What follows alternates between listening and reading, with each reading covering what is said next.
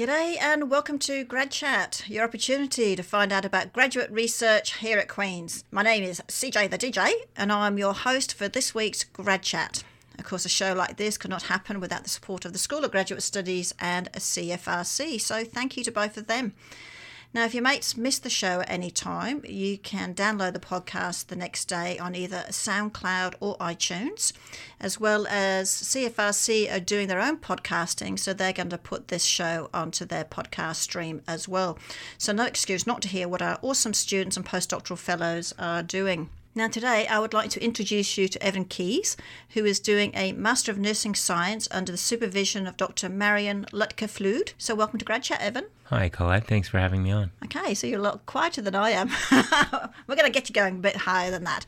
Now, Evan is the third nursing student in this series, which rounds out the nursing graduate program. So, I don't know if you knew that, but we've had two of your colleagues on from other programs. So that's been pretty neat to find out the differences uh, of the different uh, nursing programs that we have. So, so what is the Master of Nursing Science? So, the Masters of Nursing Science is a research based degree. It's uh, primarily meant to cu- uh, cultivate novice researchers more geared towards a PhD track. Okay. Uh, looking more at that academic focus and more into that teaching role in the future. Right. In contrast to the Masters of Nursing, which is uh, more NP track, nurse practitioner. Nurse practitioner. Right. Yeah. Right. Okay. Yeah. So there's all these little uh, acronyms um, that go around, and it gets a bit confusing, particularly with the nurse health practitioner stuff that's in there as well. That's really gets to me sometimes. Before I go into talking about your research, I noticed in your listing of extracurriculars that you are doing a lot of different things right now. Um, Coast Guard, Queen's First Aid, and of course you are a registered nurse.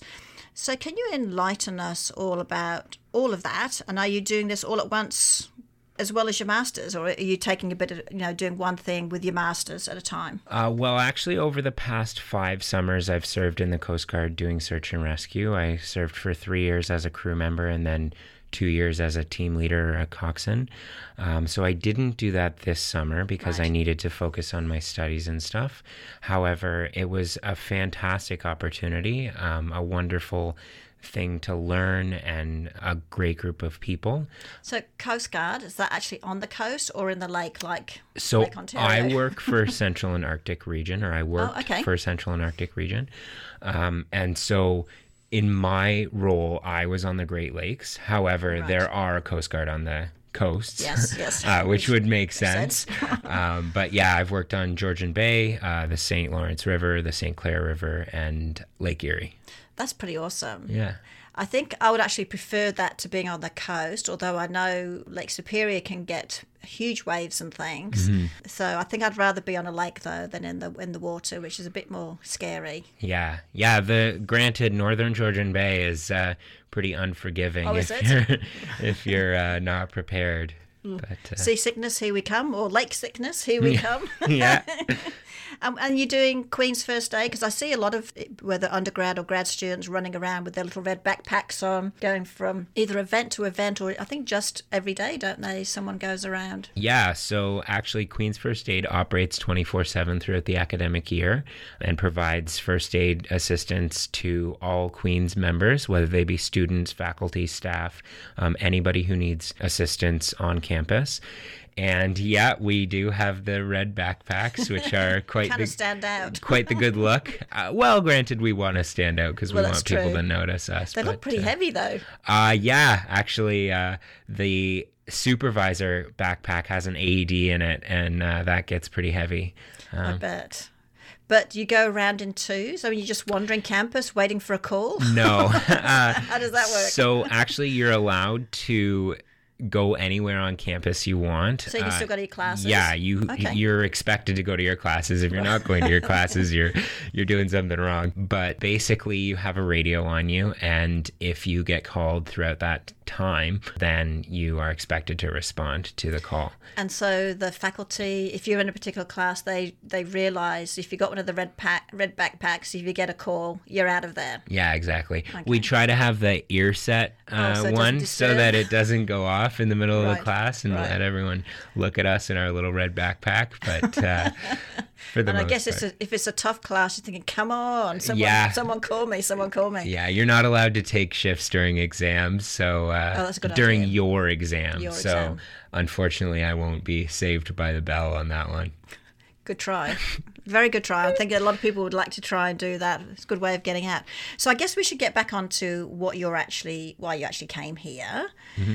So why did you choose to come to Queen's to do your Master of Nursing Science? And why did you want to do it in the first place, other than perhaps, as you mentioned uh, earlier, that you're thinking of going on and doing a PhD? Uh, yeah, a PhD is a definite projection track for me.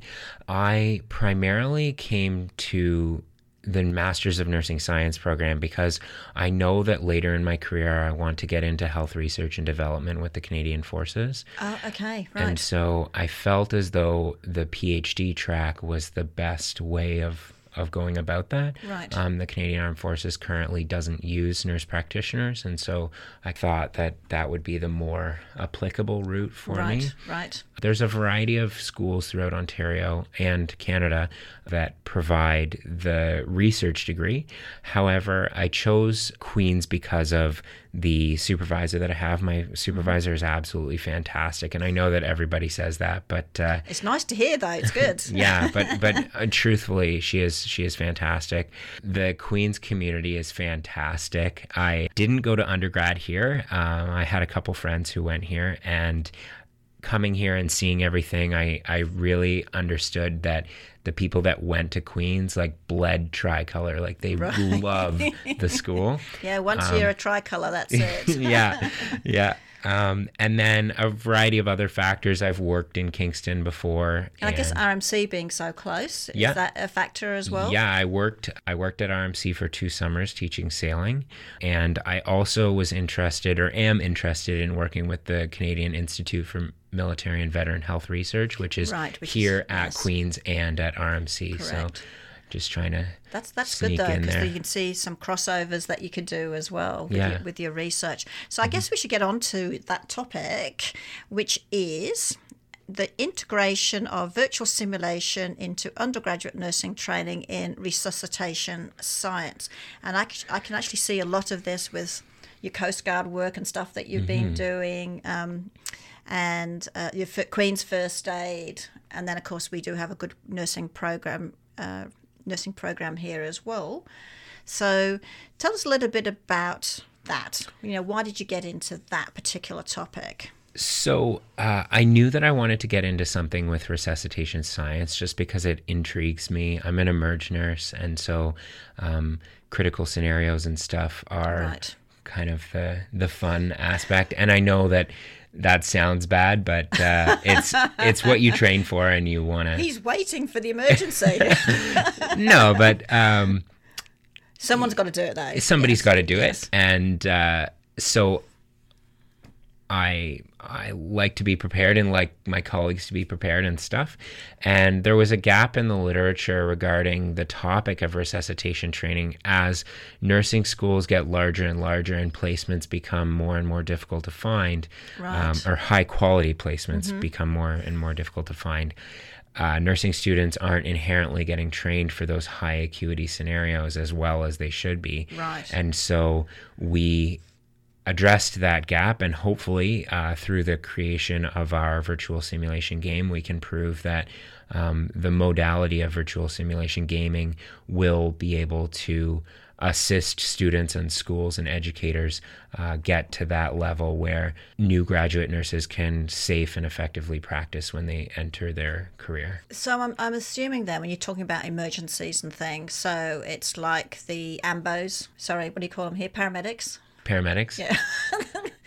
I mean, I know you're talking about training for the nursing program, but are you hoping down the track that some of this could also be used for the um, paramedics as well as the defence forces, the Yeah. firemen, Yeah, that sort of thing? So, absolutely. like all those sort of groups, first responders, I guess I'm looking at. Yeah. So uh, the virtual simulation game that we have designed is geared around basic life support and advanced cardiac life support. So, absolutely, paramedics, nurses, doctors, even dentists take Right. ACLS, and so we uh, we're gearing it towards those mid to high level providers and hoping that it it benefits patient outcomes in the long run. Have you seen Have you seen this virtual being used somewhere else, or the simulation being used somewhere else? Actually, it's been done Right. in, in Commonwealth countries such as Australia, New Zealand, um, the UK, and then there's also Korea, Japan, China that are doing it. Right. There's a bit in the United States, but um, in Canada, it's actually my supervisor, Dr. Marian Luctkar-Flude, who's primarily been driving the virtual simulation and that sort of modality through the Canadian Simulation Alliance, which uh, she is the former president of. Ah, okay. So let me just check though that I'm on the same wavelength. So when you're saying virtual simulation, is this a computer generated thing? So basically, the the best way to describe it is that we allow nursing students to play video games and see, See, when, you can get all sorts of people signing up now. yeah we let them play educational video uh, games Educational, that's very and important. and see if they resuscitate patients better as So- a result So how do they do the actual resuscitation, or just say they've got to go in at this particular point? So basically, the preparation is a 15 minute game. It's Right. kind of like a choose your own adventure book you go through, and there's questions followed by short video clips that either redirect you back to the question if you got it incorrect, or you get to continue on if you get it correct. Right. Even the incorrect answers have video clips after them that provide a rationale as to why that's incorrect. Okay, that's good. So you get through that scenario, and then now, in order to evaluate it, we are preparing for a study where fourth year nursing students will be asked to go through a resuscitation scenario with a patient who's in ventricular fibrillation, which is a type of cardiac arrest. Right. So up until the stage, then it's just you present the scenario and they go about it. Like like some of the testing for students going into med school, they get mm-hmm. six scenarios or something, and they're and they're, the the testers are looking to see how they react to that particular scenario. But that's very hands on. So this one, they can sort of self monitor themselves going through with the virtual simulation. You don't actually have to be there. You can go and see the results, but you don't have to actually be there. Is that the point? So the so more of them can do it the without the- preparation absolutely that's mm-hmm. the that's the desired effect is that they can do it themselves they can do it over and over and allow them to gain as much knowledge from it as possible. Right. we still want to do the hands-on resuscitation That's training mm-hmm. because we recognize that we can't replace the hands-on training. It needs to be an adjunct but we think that it's a highly effective adjunct and something that's going to bring us hopefully leaps and bounds forward in terms of training and getting students ready much much faster So, if it's just a video game, then, because this is one of my questions, I, I say like, setting up a virtual laboratory around the country can be ten, be potentially expensive, but maybe it's not as expensive as I think it is because it's just a video game. So, is this a concern at all, or So it depends on the style of virtual simulation game that you're trying to create. As we move forward and as we progress, we're going to get into augmented reality and stuff like that. We're not at that stage here at Right. Queens yet, but that's kind of the way that everything's going. And so that becomes more and more expensive. However, the work of Dr. Thomas Rotter, who's one of the professors in the nursing program, uh, has proven that virtual simulation in the long run is actually much more cost effective than hands on simulation right? because you've got your upfront costs of all the creation of the video games, all the computers and stuff that you need. However, long term, you're not having instructors needing to come in and teach Every and do it over every time. You can constantly reuse it. Students are allowed to use it as many times as they want without penalty. Whereas with hands on simulation, you either get one or two chances and, And then then your time's up and Right. you're gone. Yeah, and as we know, the more you practice a particular scenario, the more automatic it should be when you if you are actually faced with that. Yeah, absolutely. So, with your research then, because obviously, well, two things. You say it's been currently being used um, elsewhere around the world. So, I'm assuming their results are being good. They, or they just assuming that the results are good, because this is where your your research comes in. Is it worthwhile to do it this way? Yes. So the vast majority of literature shows a positive trend towards the fact that virtual simulation gaming is an effective tool in, te- in teaching undergraduate nursing students, medical students, and a variety of other health professions. There is some gaps in the literature regarding inconclusive evidence and poor examples of, of evidence. Right. And so we are particularly concerned with making sure that our study is done by the book, is done well, has the appropriate sample size, has the appropriate control measures in, in place, because we are going to be doing a randomized control trial. So that's generally held Okay. to one of the highest standards. And so we're going to try to ensure that we meet that standard so that our results can be viewed as positively as possible. So you're going to use current Queen's undergrad nursing students? Yeah, actually, so the, the fourth year class of the 2018 to 2019 academic year Right, yep. is going to be the Guinea pigs. I was I was gonna say that, but then I was like, I'm gonna go with participants. I like Um, guinea pigs. yeah, they're going to be the the the, pilot. the, the participants, and they're gonna go through it with us and hopefully benefit from it. And uh, So I'm assuming though, with that class, are you going to say only half of you are doing it this way and half doing it the other? Because you've got to be able to show the difference, or, or if there is a difference. Yeah, so with a randomized control trial, you always have to do a control group and an intervention group. However, because there's no additional cost to us, we've already created the game, the game's already online. Okay. It's a waitlisted control trial, meaning that students who are put into the intervention group are given the link to the game, and then students who are put into the control group are expected to do their standard studying Right. um, which the control sorry the intervention group has to do their studying as well Right. however they get in addition the game and then they're going to do the the hands-on simulation and then after the control group will be provided access to the game I was going to say, because otherwise they'll be feeling a little bit gypped if they don't Yeah. have a chance to do yeah it too. for sure for sure So, so how do you test it though? Because you have the um, the virtual simulation and you have the hands-on simulation, but it's you can never really test it properly, I don't think, until you actually been put in the the, the actual scenario, that the real thing. So, how are you going to test whether is it just them s- saying to you, you, you give them a, a verbal scenario and they come up with the answers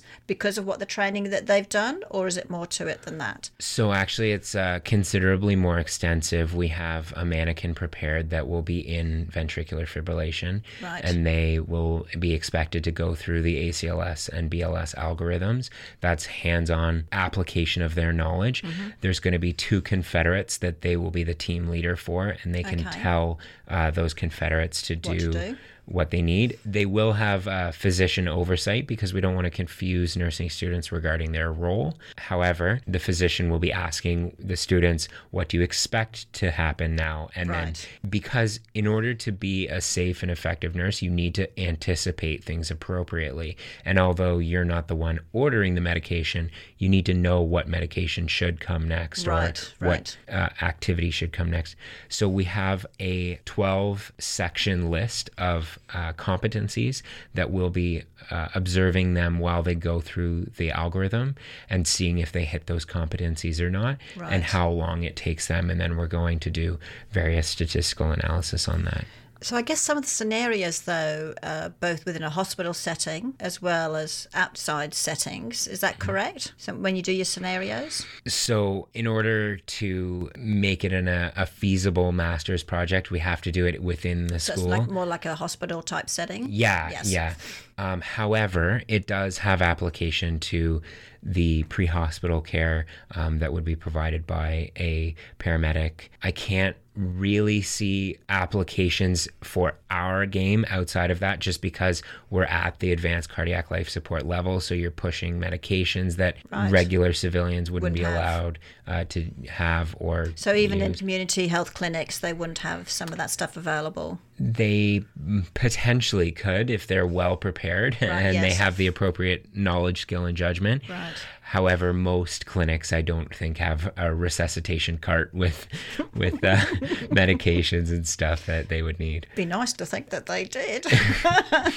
because, and I guess down the track, I'm always thinking down the track is that I mean, one thing you want to do is keep people out of emergency Yeah. as much as you can. So if it, mm. some of these things can be done off site, Yeah, granted, if they're in this situation, which is ventricular fibrillation, Yeah. they need to be in the hospital because they're in cardiac arrest. okay, got it. Note to self: when in cardiac arrest, go straight to the hospital. yeah, hospital. go to A and E.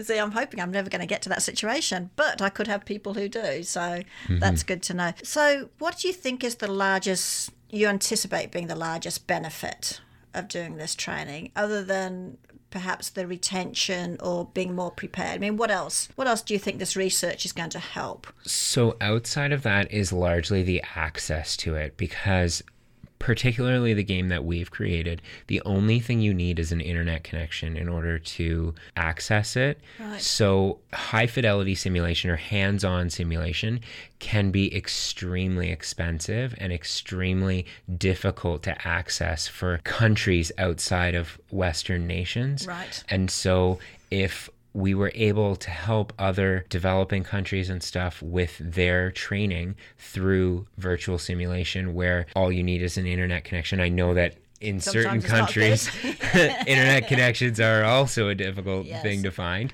but um, if we are able to get that we hope that the access to it would be uh, greatly improved and then I actually think even within Canada, because I, mean, I know you're talking about this is part of training of undergrad nurses, but could this not also then be used for uh, retraining or refreshing for nurses who are around the country up? You know, up, up um, in the Arctic section where there's not a lot of other stuff available, sort of smaller communities. This would be a, a, good way of, of doing a refreshers, wouldn't it? Absolutely. Yeah, that is a fantastic idea and something that we have considered that uh, continuing medical education or continuing nursing education uh, would greatly benefit from this because it provides a fun way of doing it. Right. Um, obviously, every year nurses are expected to go through certain modules and click, click, click through Right. all this stuff. Just to make sure. Yeah, whether or not they pay attention to it is another story. But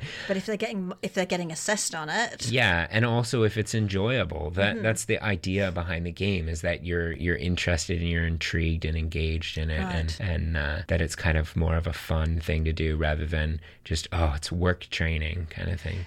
I could see a whole new field of computer programmers working on scenarios just for the nurses. Absolutely, absolutely. Healthcare in general is such a massive industry that uh, as we move forward and as we get more and more advanced in this field, they will uh, be more and more required to create our simulations. That them being the computer scientists. So once your research is over, because this is a Master of Nursing Science, is this something you want to continue over into a PhD? Yes, potentially. I uh, am very interested in continuing in the field of resuscitation. I'm looking at potentially uh, military projects and stuff like that regarding aeromedical evacuation Right. and some other sort of stuff for larger scale projects that you would require a PhD for. Right. Um, and so I'm hoping to stay in the field of resuscitation science. That's good. However, potentially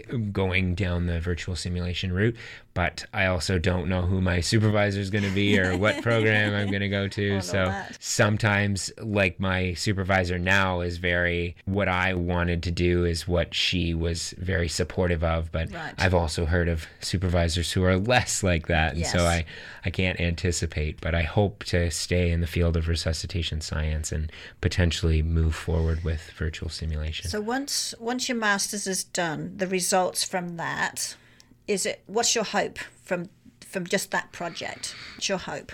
My hope is that it will get published. Uh, we're looking to publish either two or three times this year regarding um, the work that we're doing. And hopefully, we're just getting greater awareness in Canada. It's largely been Queen's University that has been doing this style of work. Okay. And so when my my biggest criticism when I did a literature review was that Queens was the only Canadian school that was really doing it.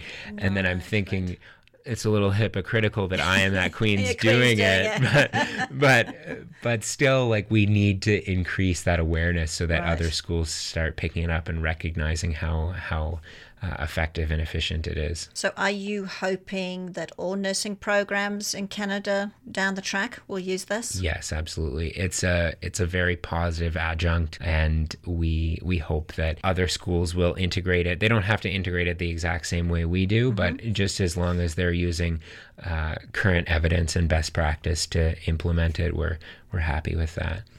And then the other groups that I mentioned earlier, like paramedics and, and the Defence Forces, which of course you want to do more work with anyway, are you hoping that they will also pick it up for their own training? Yes, absolutely. I believe that the Canadian Forces is already doing stuff like this. Okay. Um, one of the professors that I TA'd for last year was explaining it to me. Her husband is involved in the forces and works for the Air Force, and so she kind of knows that area. Right, right. And uh, she believes that they're sort of doing similar stuff. So hopefully they just continue to grow their program, and similarly, programs like paramedicine and medicine and all the other healthcare specialties pick it up as well. Okay, that's that's pretty good. I think you've got your work cut out for you. And I say that a lot of times because uh, with this particular area, of course, it's life and death for someone, potentially.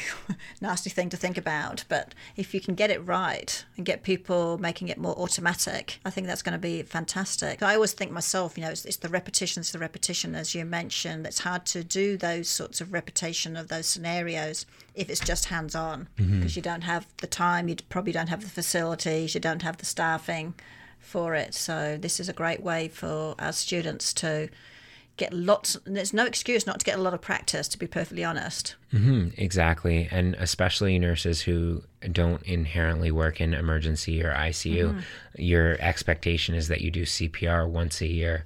And so, And that's hard to keep. You know, as a first aider, that's hard to keep those sorts of things up if you don't keep practicing. yeah, exactly. You have Um, to re- keep redoing your certificate for that, don't you? Yeah, for courses like that, uh, evidence shows that you only retain that knowledge for about six weeks after you do the course. And so, Yep. hopefully, uh, hopefully, with the integration of virtual simulation, we'll be able to elongate those those knowledge gains for a little longer and hopefully get uh, better patient care. I think uh, you could. I mean, this is probably not the way to do it, but you could have a, a, a games between the nurses versus the the doctors versus the defence forces versus the ambulance or paramedics. Sorry, and who does the scenario the best? Yeah, You can have yeah. a challenge. So actually, uh, Queen's University School of Medicine does recess rounds, which Oh, they do? was like uh, recess Olympics, and Perfect. they they do it in a very intercollaborative way. So the teams are have like a physician and a nurse, and, and Right. the oh, that makes sense because up- that's that's the normal scenario, isn't it? Yeah, Yeah. You're yeah. not alone. and uh, and that apparently was quite fun. It was a little before my time, but uh, I think they should bring it back. Yeah. I think it'd be awesome. yeah, Okay, so with that, we've come to an end. It's awesome what you're doing. It really is. Thanks. Um, I've, I've got. A, I'm a big fan of nurses, probably because my sister's a nurse. I know I've said that a few times, but I know how much you all do, and uh, this sort of research I think would be fantastic. Thank you for sharing that with us. Best of luck with it. Hopefully, you'll continue on with your PhD because that sounds fascinating too, particularly with the Defence Forces and what have you. So well done that, and so thank you very much for coming on the show. well, thank you very much for having me. It was a pleasure. So that's it, everyone. Another week of Grad Chat suddenly comes to an end. Don't forget, you can download the show tomorrow from either iTunes or SoundCloud. Just type in Grad Chat. Until next week, this is CJ the DJ signing off with a big hooray.